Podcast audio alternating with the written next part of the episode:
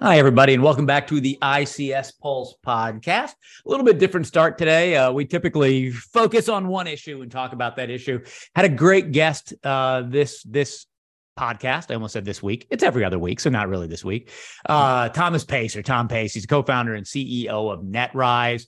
Had a pretty wide-ranging discussion with him where we touched on his background, vulnerabilities versus risk man, chasing vulnerabilities versus risk management uh, you know, I, ICS OT being under resourced, trends in cybersecurity, SBOM. So we kind of went all over the place. Great discussion uh, that uh, you will look forward to in not too long. Uh, again, thank you for joining us. I am Gary Cohen, your co host of this podcast. Joining me, as always, is Tyler Wall, the other co host of this podcast. And I do have a quick little question, a little funsy one. Uh, so recently, the NFC and AFC championship just happened. Um, I think we were, I can't remember what your picks were, uh, but I think we were both wrong. So right now, going into the Super Bowl is the Eagles and the Chiefs. You might have said the Chiefs. Uh, I don't know if you said the Eagles or not. He might have said the Eagles too. Maybe I was just wrong. I don't know. Who do you think's coming out on top? We're gonna have to go back and listen to this. I can't. I feel like I said the 49ers. Now, mind you, this was four quarterbacks ago with yes. the 49ers. But uh, I think I said the 49ers, but I'm not positive. I might have said the Chiefs. We'll have to go back and listen. I know I was pretty high on the Bills for a while too, and they didn't make it that far. Um, I'll say so. We just the last weekend were the championship games, like Tyler said, in, in our little timeline here. Um, I'll say the one thing uh, that I didn't like about the championship games, I hate when big games, whether it's the Super Bowl or the AFC Championship or the World Series or the NBA Finals, a, a big part of the way they're decided comes down to injuries. Um, the you know obviously the Niners had all kinds of problems from Lance to Garoppolo to Brock Purdy to I mean it just they just cycled through quarterbacks and ultimately in the NFC Championship had one that couldn't throw the ball. At the same time, the Eagles just manhandled them, so I don't know how much it would have impacted it. Mm-hmm. And then you know the Chiefs, I I, I hope they are come into the Super Bowl healthy. You know, Mahomes looked okay in the first half and not so okay in the second half. And then they yep. lost a bunch of receivers. And so, as good as Travis Kelce is, if he's the only one out there, I think it's going to be complicated for them. Yeah. But assuming these teams come in relatively healthy, I think I'm putting my money on the Chiefs. Okay. How about you? Yeah, uh, I mean, yeah, that 49ers game was unfortunate because uh, I don't know if you saw, but Purdy's out now for six months because he had torn UCL. I don't know. I'm not so, up to date. Collateral ligament. Yes, a baseball injury. Yes. Oh, pitching. Yeah. Yes. Uh, yeah. So, but yeah, he was out, and then I don't know if you also saw Josh Johnson got a concussion. Their fourth string. So at that point, I think Purdy was back in handing off the ball, but then also, I believe one of their wide receivers had to step in, or tight ends, I can't remember which one because they're so similar. Uh, had to step in and be a quarterback also for a minute there. But anyways, uh, I mean, I don't like the Chiefs personally. I have a personal vendetta against them. So I don't like the Eagles either, though. So I think the Eagles. I think I want the Eagles to win, though. Um, and that's just how it's going to be. I don't know if they're actually going to win, though. It's a, it's a tough matchup. So again, I think if the Chiefs are healthy, I think they're the better team. But yeah. I mean, you know, I sort of felt like this year, if you had thrown, and I could be wrong about this, the Bengals, the Chiefs, or the Bills healthy against the best NFC team, those AFC teams probably still win.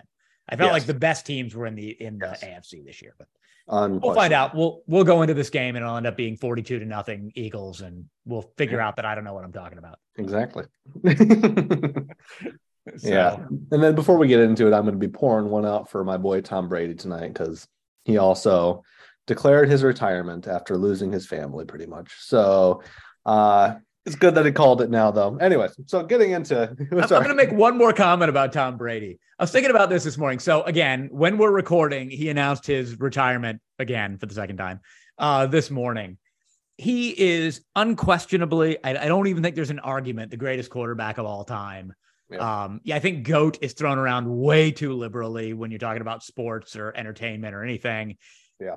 He's probably the best there ever was at this position. Yeah. Um, but you know, I, I guess I never loved Tom Brady. I was thinking about it like when LeBron James retires, I'm going to miss Le- LeBron James, you know, mm-hmm. like one of the great players of all time. I don't think I'm going to miss Tom Brady.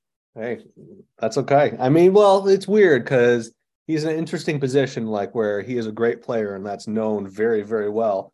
Yet he doesn't have any like memorable plays from a certain game. Like when people think Tom Brady, they don't think, hey, this play that happened in this game against that team was amazing. It's uh, just his general portfolio of work over time. So, well, it's also it wasn't just a single game for him. I mean, you know, there was like yeah. the helmet catch, and there are all sorts of things throughout sure. his career, but like he's had so many of them. I mean, how would you even go like, well, one game from the he? Mm-hmm. Yeah, you want a exactly. Lot. So after 23 years, he has oh money talks. So I guess he could come back, but um, yeah, he's. I think he's actually done though. His uh, video was very compelling when I watched his 45 second clip this morning. So, um, yeah. So getting into cybersecurity, also known as our job, um, we recently attended a webcast, webinar, whatever you want to call it, uh, from the great Wall Street Journal uh, that discussed mitigating cyber risk. And one of their uh, main presenters was his name is Ari Schwartz, who is a former senior director for cybersecurity uh, on the White House National Security Council. And he spent a lot of time. He what I liked about his talk, I will say, is that um, he basically reiterated everything that's important to us here at ICS Pulse, uh, meaning he talked a lot about creating these baselines um, that kind of set the standard for cybersecurity across an industry rather than having a set expectation or requirement that's all the way up up here you can't see my hands but i'm raising it up high. Um, but more so having like an entry point if you will or this yeah like i said this common baseline. Uh, and i also liked what he said too. He talked a lot about uh, c-suite buy-in essentially uh, and understanding what the biggest risks are uh, across the table. So and how to do that. And I feel like we talk about this every time, specifically me, but you know, tabletop exercises, a great way to communicate with everybody across your landscape at your organization. Um, but just getting a real feel for risk and liability within your cybersecurity ecosystem and just asking the right questions like are we improving um, are we understanding what's happening and then focusing on areas uh, over a period of time and tracking process to gain insights and visibility on your infrastructure. Yeah, a couple things he said on that, especially talking to, and we've done podcasts and articles and all sorts of stuff about getting buy-in for cybersecurity, how to talk to the C-suite. But he mentioned, I mentioned that, you know, too often when the cybersecurity experts talk to the leadership teams, it's we've got it under control. It's fine. It's fine. Which obviously is false. No one has it totally under control. But he was really adamant about the fact that you have to involve leadership in these discussions. They have to be a part of it. You have to speak their mm-hmm. language. He also mentioned that, you know, even when leadership is involved in these discussions, it's often there's a fixation on a particular issue, right? Colonial Pipeline got hit. We got to make sure that doesn't happen to us instead of what Tyler was talking about earlier, true risk management, actually looking at where the liability is for your specific organization. Where are we vulnerable to attack? And then trying to improve that over time versus just reading the headlines of the day and kind of chasing your tail there.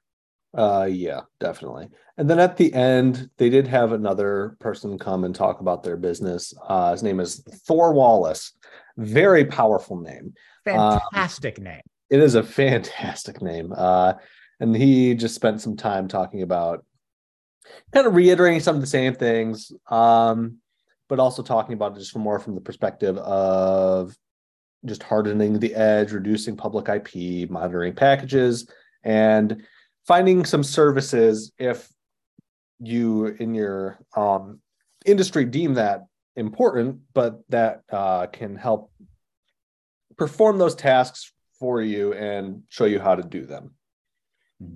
Yeah, the I'll say one more thing about this, and then I think we're just going to jump into to Tom because it was a good conversation, a long conversation. So we mm. don't need to ramble on too much here at the beginning. No. Um, but he was talking a little bit. Uh, this is Ari Schwartz again, the person who talked at the beginning, was talking a bit about the government response to cybersecurity, and he basically said it's up and down. The federal government's getting a little bit better. Local governments maybe are getting a little bit worse. Um, but he was talking about the sort of differences in the attackers between like cyber criminals and state actors. This should not be news to anybody who works in cybersecurity, but you know, criminals like if you are doing your job and part of the federal government is trying to create this sort of baseline of cybersecurity. But if you're doing your job and taking care of your cybersecurity, if you've got good controls in place that will stop cyber criminals, generally, cyber criminals, if you can block them, they're going to move on. They're going to find somebody who's easier to attack. If you've got good hygiene in place, they might just look at your ecosystem and move on. State actors, when you're talking about the government, are very different. State actors have an agenda. There's a reason they're attacking who they're attacking more than just getting money out of them. Uh, and so, whereas you can deter a cyber criminal, state actors generally are going to stick with it. They've got a full time job. They're going to work nine to five until they breach your system. That is their job. They'll sit there for months and look at it. So I thought it's obviously not, like I said, this is not new news to anybody who works in cybersecurity, but I thought it, was a, a nice contrast between the two. Is like, and the uh, the difficulty of cybersecurity. You put those controls in place, then you might be able to deter cyber criminals. But you know, if you're working in critical infrastructure or something like that, and you have great controls in place, you're still probably not deterring state actors. So it obviously takes takes a lot, takes a lot of manpower to have good cybersecurity and to keep people out of your systems. Most definitely. Uh, and with that, why don't we toss this thing right over to Thomas Pace? Again, great guest. Talked about a lot of different things here. Uh, he will. Um, we are getting ready to go out to to S4 Dale Peterson's event in Miami in a couple of weeks. Uh, Thomas and NetRise will be out there. I think it's in the SBOM pavilion. So we talked to him a bit about SBOMs and their use and some of the misconceptions around it. Uh, great conversation, interesting guy, uh, ex-military, like a lot of the people we talk about, but uh, or talk to.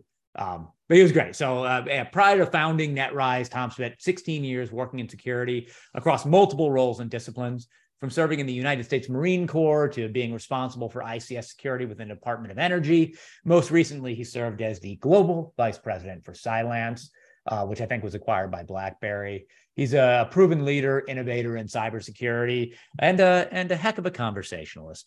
Tom, thanks so much for being with us. Happy to have you here. Um, let, us let's, uh, let's talk a little bit. Start off talking a little bit about uh, about your background, kind of how you got to where you are. You, I know you have a military background a lot of people we talk to seem to have military backgrounds. Is there is that is that a common breeding ground for cybersecurity experts? Yeah, thanks a lot for having me, Gary. Um, I don't I don't know. It seems to be that way now. Uh, I think, but you know, my military background, I think, is fairly pretty reasonable for me to say is not the most common military background to end up in cybersecurity. Uh, I dropped out of college in 2004. I mean, I was a computer science major. It's always like what I wanted to do, but I dropped out and enlisted in the Marine Corps infantry. So I don't know how many former enlisted Marine Corps infantrymen are running cybersecurity companies, but um, I'd love to meet them if there are. So, but I do think I think what's happened is, and and and and also here, I, I was actually a double major when I went to uh, undergrad the first time before I went back and finished. And there was no cybersecurity program. So I double majored in computer science and criminology. That was the that was like the closest I could get. Um, and then when I got out in 2008, which was only like you know four years later, obviously, I mean the whole everything had changed. Uh, so I started school at University of Pittsburgh in 2009. It was an NSA Center of Excellence. They had this whole cybersecurity program it was awesome. So I think that things have kind of changed. And then you have Cyber Command came to be in 2010, um, which obviously gave a like a military occupational specialty of like cyber people. Uh, my co-founder, in fact, uh, was in Cyber Command and all that in the Marine Corps as well. So uh, I think it. I think there's there's a much higher probability of a lot of military people ending up in cybersecurity these days. I took an uncommon path. But the only thing that seems to be common about cybersecurity paths is that they are uncommon. So, yeah. Yeah, that seems to be the case. So, so what was it that made you want to go into this profession? You said you wanted to do it from the first time you went into undergrad. What was it about cybersecurity that appealed to you? Yeah, it was it was well before then. You know, I'm one of those people who uh, I, I I consider myself very lucky that I just kind of always knew what I wanted to do. Um, I when I got my first computer, I don't know, maybe seventh or eighth grade. Uh, so that was like 97, 98, something like that. Uh, I, you know, started doing things that you're like not supposed to do on computers, I guess. Um, and you know, figuring out that like, oh, I can access this thing that I'm pretty sure I'm not supposed to be able to access was just like a really fascinating thing for me. Um, and so I, I just kind of kind of fell in love with that with that dynamic. Um, and it was really just that that whole thing. I, I was always very interested in um, you know, like solving like solving crime and like detective stuff and yada yada. And so it was really just kind of applying that same kind of curiosity to the cyber realm, I guess is really what it came down to. I've never been an offensive guy. I've always been a, on the defensive side, like incident response and uh, things like that. So right. Yeah, I mean, it looks looking at your at your background. I mean, you you worked for the police and criminal cybersecurity. You worked for the DOE. You so you've been on like all sides of this. You've been in the private sector. You've been in the government. If, if this can be answered quickly, what is the difference between the two? Like, what does the government do well that private industry doesn't, and vice versa? Yeah, that's a great question. Uh, so when I was at Department of Energy, that was the best place I worked I think, in my opinion, from what our capabilities were and our like ability to to implement and operate things in a super effective manner. So I worked at a, a facility known as the Strategic Petroleum Reserve, and we just had like we had a, you know we had a big stick that we could hit people with, and when it came to like end of life operating systems and like just doing things the right way, uh, we were able to really fall back on like NIST frameworks, a number of other things. Just let us like say like this is what it says we need to do, and we need to do this to maintain our authority to operate. Things like that. Whereas when I was at um, like I worked for a big bank for a while, um, the the model is just totally inverted, right? Like they care making money is that organization's number one goal. The Department of Energy doesn't make money; that's not their goal. Uh, their goal is to generate energy and yada yada yada, protect energy capacity and generation and all these other things. So, um, however, the, you know the the what is where, where, the private sector, I think, you know, does do some interesting things is um, they they they have this desired. I mean, their goal is to make money, so they will spend an inordinate amount of money to protect their ability to make money, right? So it, it's just kind of a different incentive structure more than like a different capability structure. Um, it, it is kind of the way I think uh, I think about it. Wow. Yeah. Cool. Um, so with uh, one of the things we track a lot at ICSP is uh, we track vulnerabilities. We have a vulnerability newsletter. We always check uh, CISA, CISA depends on who you ask, how it's pronounced. Um, we are constantly tracking those. Is there like a certain place that people should look for vulnerabilities the most? I know, like I just said, CISA tracks a lot of them. Uh, there's a CVE running line on Twitter that's always got them pumping out there. Is there a one go-to place or multiple places we should be looking? Yeah. So obviously, you have the national vulnerability databases, uh, and I say databases because even in the U.S., there's at least two uh, one from MITRE, one from NIST. I think that's right. Um, might even be three. Uh, I, I, I forget. But then you also have, you know, national vulnerability databases in China, in Russia, in Korea, in Europe. I mean, there, there's a, and, and none of them are the same. So the reason I kind of mention all of that is the way we have approached this problem is by aggregating all of those different vulnerability databases and repositories. Now, what, what this there is a there's a misconception that all of the vulnerabilities that are in existence are documented in these databases, which is 100% not true. Um, it, it's pretty well established at this point that a whole lot of software vendors, device manufacturers, whoever know about a lot of vulnerabilities that they do not publish and they just they patch them silently or whatever and push push those things out. I think there's I think there's pros and cons to that frankly. I don't think I'm not saying that's like these companies are terrible people for doing that. I don't think that's true. Uh, there's good reasons to do that, and probably some self-serving reasons to do that at the same time. Um, so I don't know that there is a singular source for vulnerability information that really makes a lot of sense. Uh, to me, it has to be aggregated. If you have to pick a starting point, if it's like you only get one, Tom, I guess I would pick the US National Vulnerability Database. But th- there's just too many issues with any of them to say like that is like the the the source of truth because it, it just isn't. It can also be tricky. A company may have a vulnerability. It, they may know about it for two years before it actually gets published anywhere and other people know about it. It may, that thing may be sitting there and exist and be exploitable for a long time before yeah. they let everybody know that it's there. That, that's exactly right. I mean, you look at even, um, I think it was uh, the Siemens vulnerability that came out recently for like the S7 devices that they have. And it was like, hey, there's this vulnerability in these devices. And Siemens like, yep, not, not fixing it. Uh, you know, and that's like people, when people get like up in arms about all of that, I just say, uh, listen, guys, they're running, a, this is a private enterprise. Um, everybody has decisions to make in life.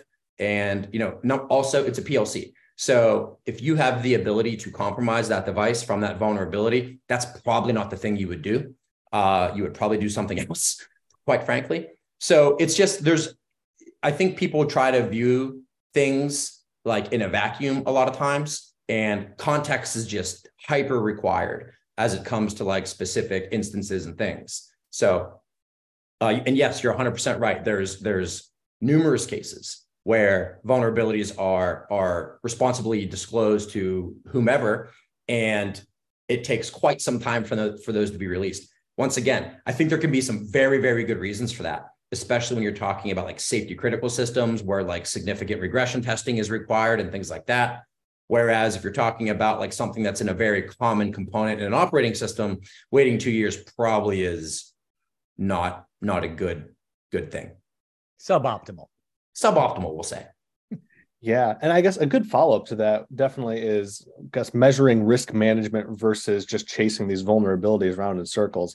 I know Dragos threw out a statistic uh, pretty recently that five percent of vulnerabilities actually have impacts on industrial control systems, yep. and so people are just using these resources to chase problems that they don't may not even have. Uh, so, how important is risk management versus chasing just vulnerabilities? Using resources they don't have to chase problems they don't have. Yeah. Significantly more important.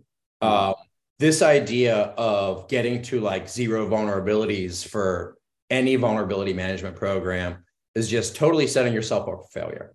Um, so, as an example, we find a like significant number of more vulnerabilities than people expect uh, in in the devices that we analyze. Um, and what we tell people all of the time is if you are going to leverage the data from our platform to say this month I have a thousand vulnerabilities and next month I want to have less than a thousand vulnerabilities, I can only guarantee you one thing: you will fail um, because firmware doesn't get updated every month. It only might get updated once a year, and there is no set of circumstances where over time your firmware is going to get less vulnerabilities, right? Like that's never going to be the case. Um, so uh, the you know I think taking a risk-based management approach once again this comes back to like where, where do you go for your source of vulnerability information? Because that let's just say we talk about the nvd that doesn't tell you if there's exploits available for those vulnerabilities. That doesn't tell you that if is there active um, uh, threat groups leveraging those vulnerabilities right now in the wild? Like there's all these other things that matter a whole lot that are not part of that database. Now to take the oppo- not, not necessarily the opposing view of, of that Dragos research, but to just look at that from the other side of the coin, right? So whenever, say we uh, uh, we have a device and that device does not have a CPE listed in the National Vulnerability Database, which means by definition, there are no CVEs associated with it. Are we to assume that device has no vulnerabilities? Uh, yeah, if you were insane. Um, so we all know that that's not the case. So and then we give you, and we might tell you, hey, there's 1,500 vulnerabilities in this device, right? And one of the things that people always tell me is like, well, all those vulnerabilities might not even be reachable. They might not be able to be exploited. And I go, okay, what percentage is that? Let's just use the number let's say 5%. Well, I'm not a mathematician, uh, but that's 75 vulnerabilities in one device that can cause an impact.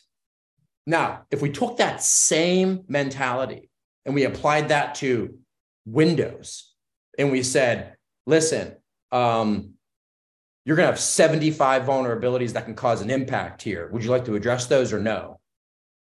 Everyone in the world would be like, uh, no, we need to address those.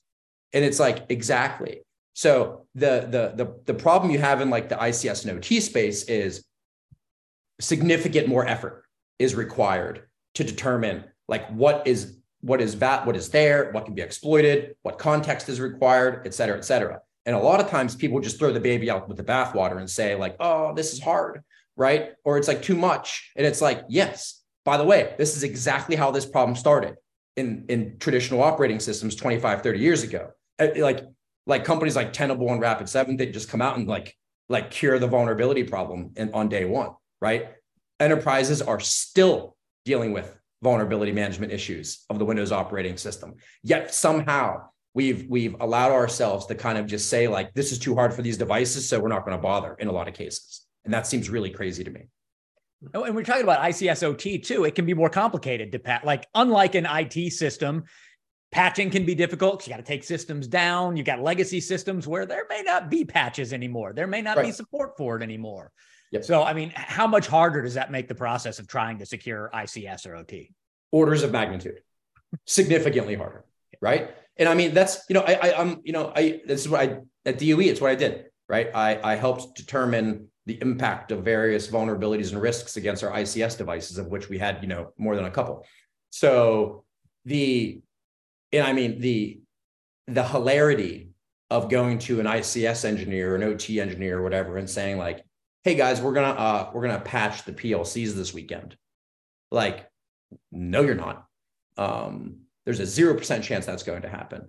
So, because availability is king, right? Confidenti- confidentiality and integrity as part of the CIA triad are always going to take a backseat to availability, as it should, which is why we should be leveraging, as you guys have already mentioned, a risk-based management approach to, to vulnerability management and vulnerability kind of remediation.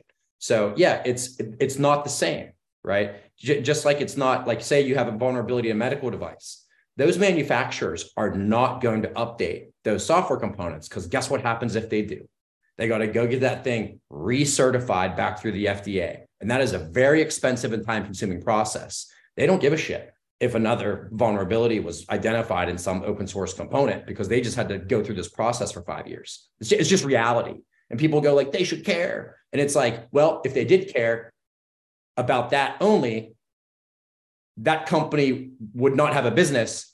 And then that device would not be doing what that device is meant to be doing, which is like saving lives and yada, yada, yada. So it's like, once again, in a vacuum, they should care. When context is provided, they probably did the right thing.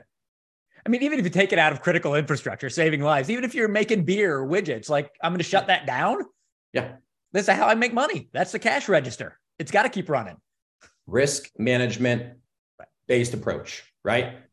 We our goal at Tom's beer making company is to make beer. Why? Because we want to make money. If I have to take down my production line for X amount of time, I don't make X amount of beer. If I don't make X amount of beer, my shareholders are unhappy and yada, yada, yada. I mean, this is just basic stuff, right? So yeah. you're exactly right.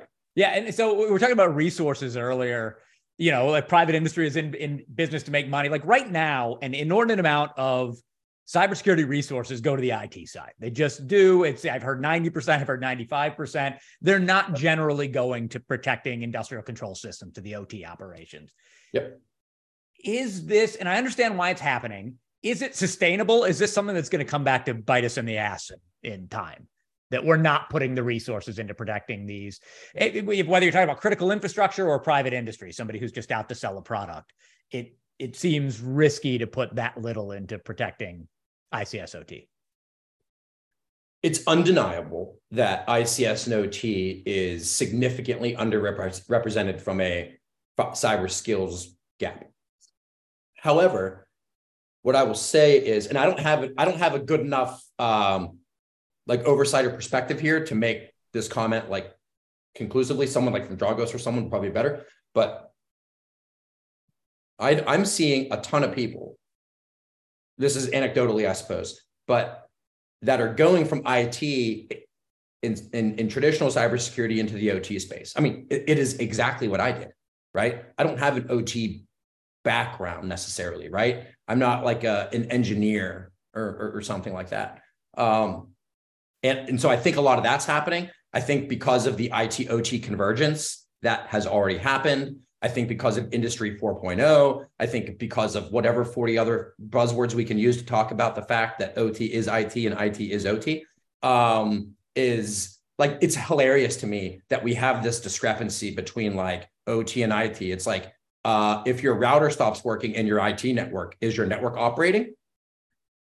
No, it's not. So why is that not operational technology? Obviously, it is it's so and, and this is just like vernacular nonsense that that that tech and cyber will just deal with forever for reasons that are unknown to me but uh i you see a lot of people like creeping into that space so to me this is a now do you have to have certain knowledge to be really effective in IT or OT and ICS stuff for sure uh but you can pick it in my opinion you can like pick that stuff up uh so it's really just a part of the broader cyber skills gap, uh, which, which by the way, right now isn't looking like too much of a gap, is it? Um, considering everybody's getting laid off all over the place, there's no shortage of people looking for work right now. Uh, so that's a really kind of interesting dynamic that we're living through right this second, I think.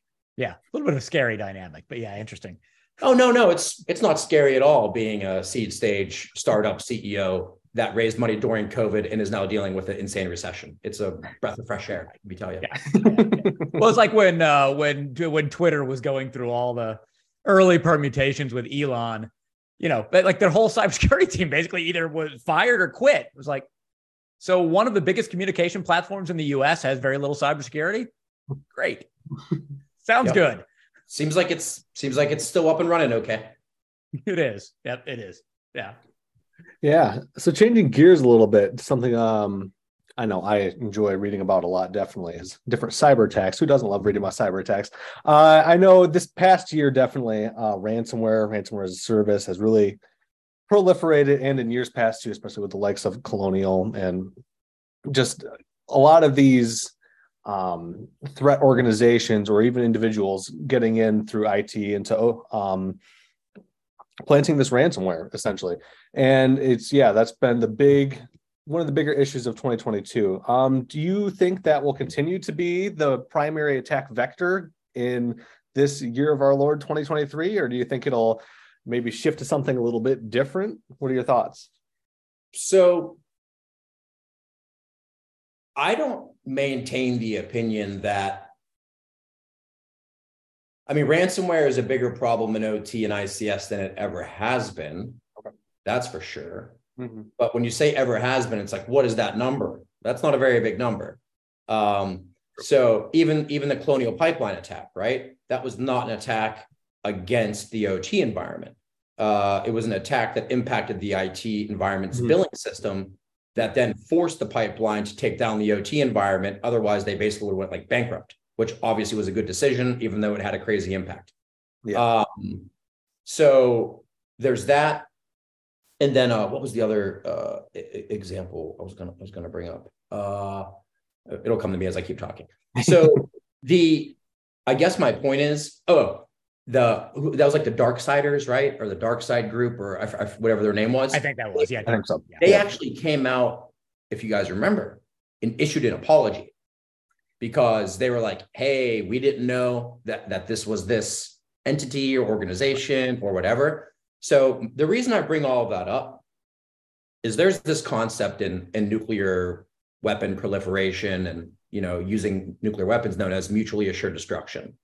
And I think it takes a special breed of crazy um, to go after OT and ICS devices with ransomware in particular uh, because that's a one way street uh, for a lot of these devices. Unlike in the IT world, where you can generally back up, restore, get things back online, that's not really the set of circumstances you run into with OT and ICS.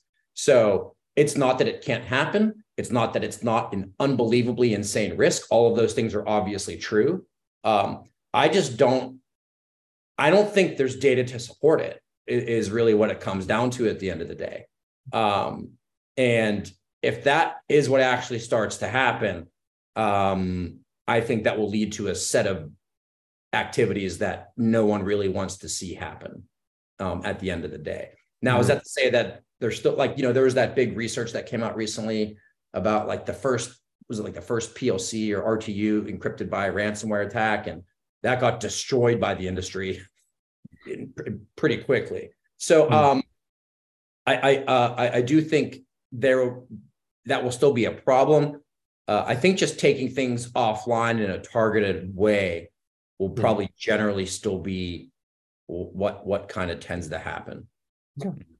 Makes sense. Are there any big cybersecurity stories that you expect to see in 2023? Like, what's your biggest concern going forward, going into this year, going into the future?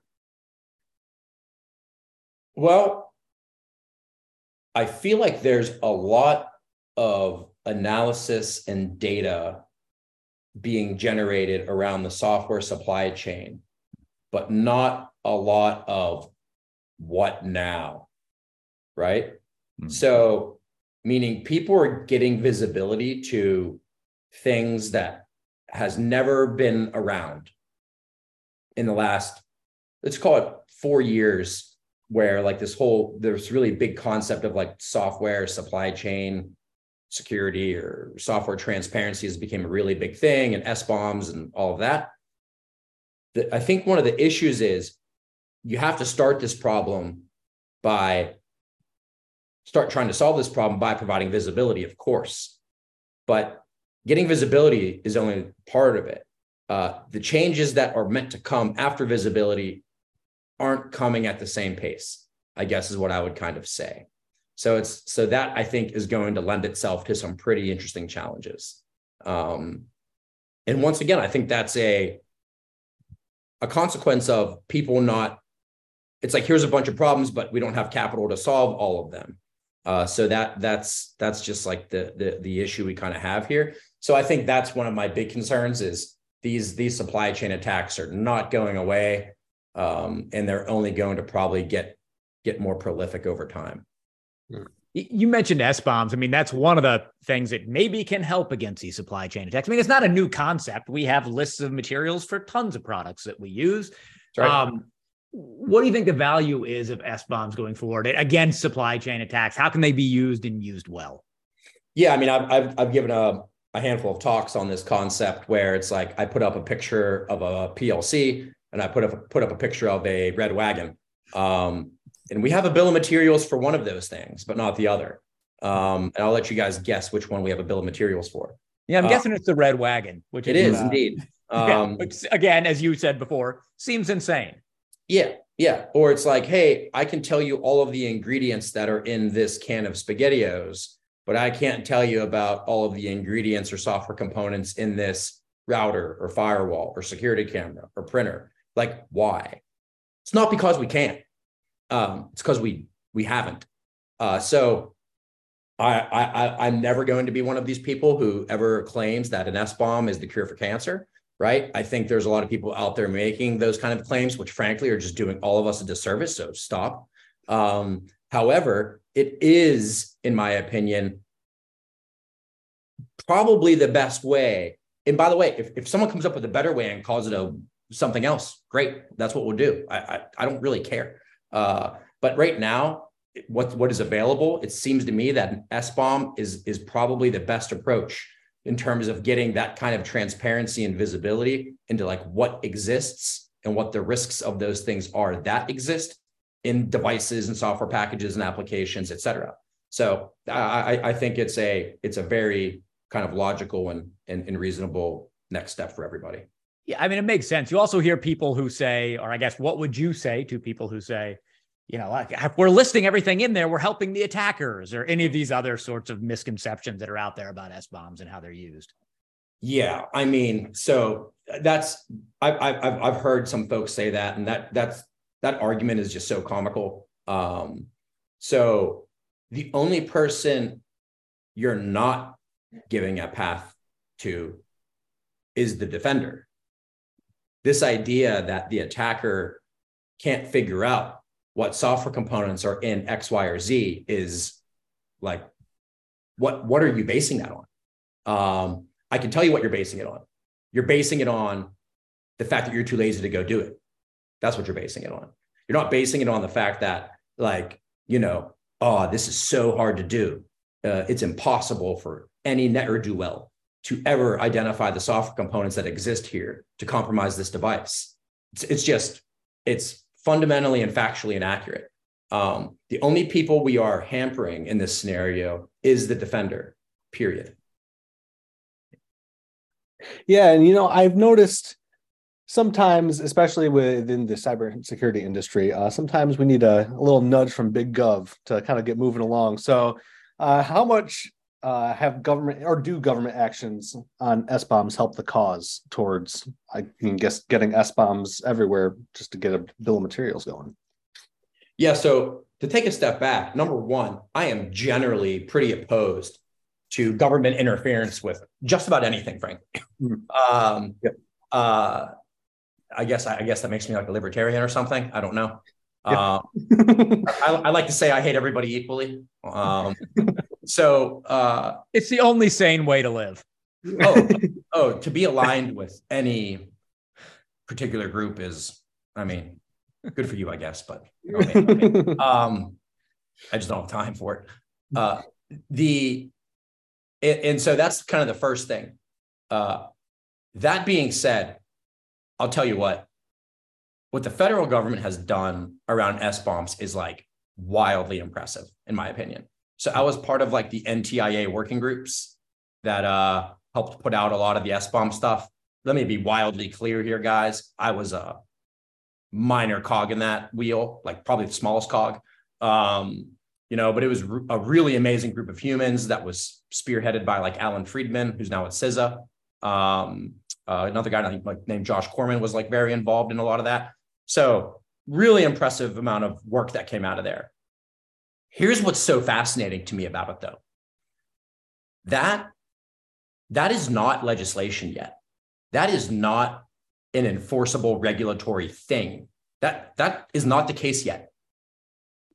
And that being said, companies are reaching out to us and saying, our customers are demanding a software bill of materials for this device or this software package or this whatever. Point being, the toothpaste is out of the SBOM tube. And if if you had to like hold a gun to my head and say like what was the real objective of all of this, I think that was actually the objective, right? Now, will we still put regulation in place that says whatever SBOMs must be provided for anything that the federal government's buying. I'm assuming that's going to that will in fact happen. But I think the actual intended consequence is what has already happened kind of organically, right? And so whether now whether that's the case or not, I I I have no idea. But um that is uh nonetheless like the proof is in the pudding, I suppose, as they say. And that that effort has undeniably moved the industry forward in a positive direction as far as I'm concerned. And the number of times, and this is this isn't even like an offensive statement, in my opinion, to the federal government. This, this is not the federal government's responsibility, right? Like they should not be the entity that is telling people to do things that they should already be doing.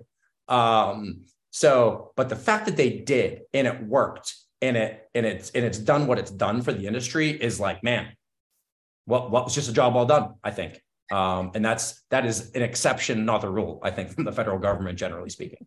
Spoken yeah. like a person who worked in the federal government. Yeah, I mean, they're big enough yes. yes. that they can kind of be the tail that wags a dog, right? I mean, isn't that the whole idea? Is like, we're going to create a floor here. We're going to create a baseline. Yeah. Try not to drop beneath this baseline. Yeah. That's valuable. right.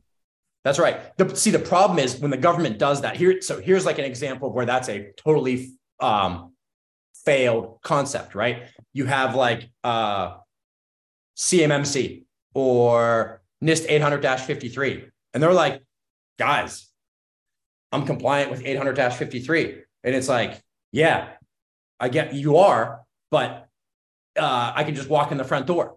right? It's like so that that's like the problem. So that's like the game you always have to like weigh and play. Um, so yeah, but in this scenario, I, I like this approach much better, where it's just like this thing should be happening. It's not like overly prescriptive necessarily. In some scenarios, I guess it kind of is.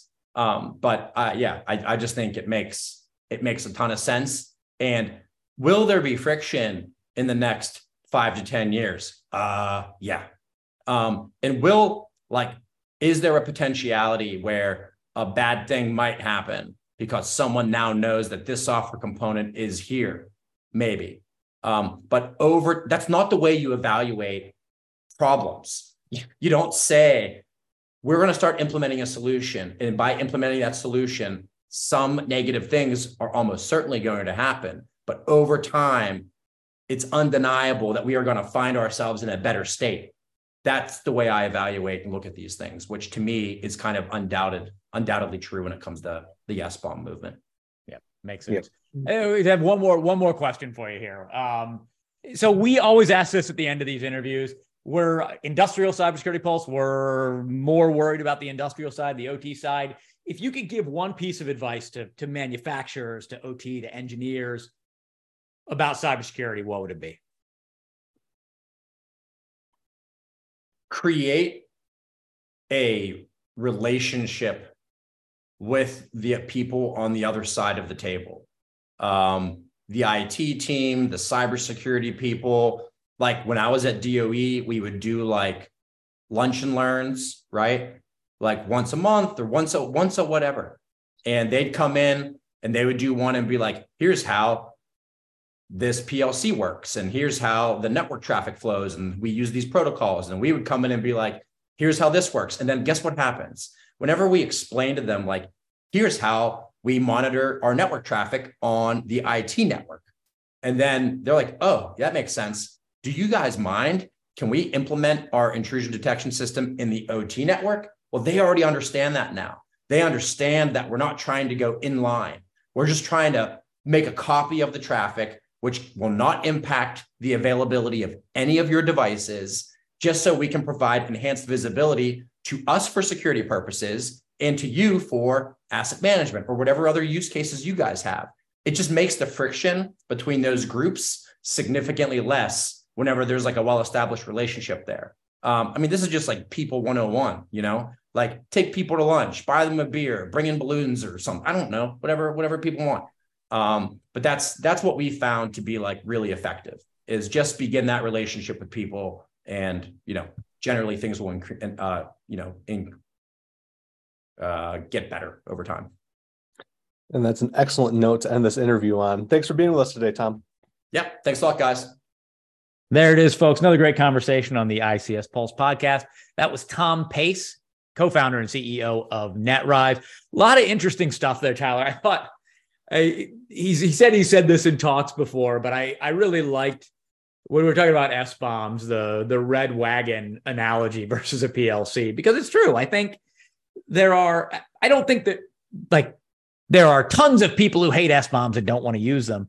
But when they seem scary or they seem difficult, I mean, a, a, list of materials is something that is just really, really common in the world. You can look at what's in your toothpaste or what's in your bowl of Campbell's soup or what's in the shelf system that you got from IKEA. Like all of those things have a, a bill of materials. So, you know, the idea that there is complicated software that is going into uh, you know our computers everywhere that are going into work systems that are going into PLCs and we don't have a list of where that comes from especially because as we've talked about before just because a product is coming from I name big manufacturer here Siemens Rockwell Eaton you know it doesn't mean that all the products inside of that are from that manufacturer. There are third parties that contribute code, everything from code to little pieces here and there. And, you know, that's, you need to know that in your SBI. You need to know, you need to have that bill of materials for your software so you know what's in there, so you know what you have to protect yourself against. Yeah, I also like that comparison just because for me, as someone who has not been in the cybersecurity industry for a long time, it is just like a a very simple way to make that make sense, like a software bill of materials. Um, and that really could get anybody like and make anybody go, oh yeah, that's kind of crazy that we don't know what all goes into this PLC, but we do know everything else about like ingredients with and things. So using that context and that comparison is definitely a great way to illustrate that. Right. This um, tool we got is from Microsoft. They must be taking cybersecurity seriously. I mean, right. maybe they are, maybe they aren't. I mean, they probably are, but you know, we've seen Microsoft products. We track vulnerabilities. There's vulnerabilities all the time. Yeah. And another thing I like that he was talking about was uh, he talked a bit about the with the government actions within SBOMs. Um, I just I did think it was kind of funny that he said that he didn't necessarily like government involvement very much. However, in this instance, uh, it's been very, very beneficial. I think that just kind of demonstrates that sometimes a broken clock can be right twice a day. yeah, I was expecting a different answer from him on that, just because I we've talked before, and I yeah. I knew, and he and now mind you, he's worked in the government. He worked for the Department of Energy, yeah. so he's been part of that that machine in one exactly. part of the government. But I was expecting a what we often get in an answer to a question like that is like, oh, yeah, it's good that they're doing it. It's good that the government's trying to do something. It might mm-hmm. establish mm-hmm. a baseline, but it's always hedged. And he was like, no, no, no, this is good. I, kudos mm-hmm. to the government. Well done, which is not what I expected him to say. Hey, look, sometimes they get it right. And then when they do get it right, it can be super beneficial to everybody. So for more great information just like this, you can visit us at icspulse.com. Or if you want to use our older domain, you can use industrialcybersecuritypulse.com. Uh, there you will find our the podcast you're listening to right now, of course, that drops every other week, as well as other great content like got plenty of articles. Gary is going to S4 in the upcoming weeks, of which there will be some, I'm sure, magical and wonderful content. If you want to speak on S4 for a second, please do. Oh uh, yeah, no, I, I, I, yeah, I'm going to be going there in a couple weeks. There will be, I will be attending many, many seminars, meeting a lot of people. If you're out at S4, uh, I'm sure I'll have a tag around my neck. Look for me. I'd be happy to talk to you. Um, but yeah, I'm looking forward to getting out there, and we will have uh, plenty of content coming out of that conference. I think it's going to be really interesting and and you know looking forward to being there and attending and learning what we can learn. Exactly. And if you have any questions that you want to ask us or you want to be on the podcast this uh wow, be on this podcast? Yes, you want to be on this podcast. Uh, you can reach out to us on Twitter at ICS underscore pulse. Or you can email us. For me, it is twall at cfemedia.com. Or you can get me at G Cohen, G C O H E N at ICSPulse.com. No, CFEmedia.com. What did I say? G Cohen at CFEmedia.com. Yeah, there it is. All right. We'll catch yeah. you next time. Thanks, guys. Thanks for being with us.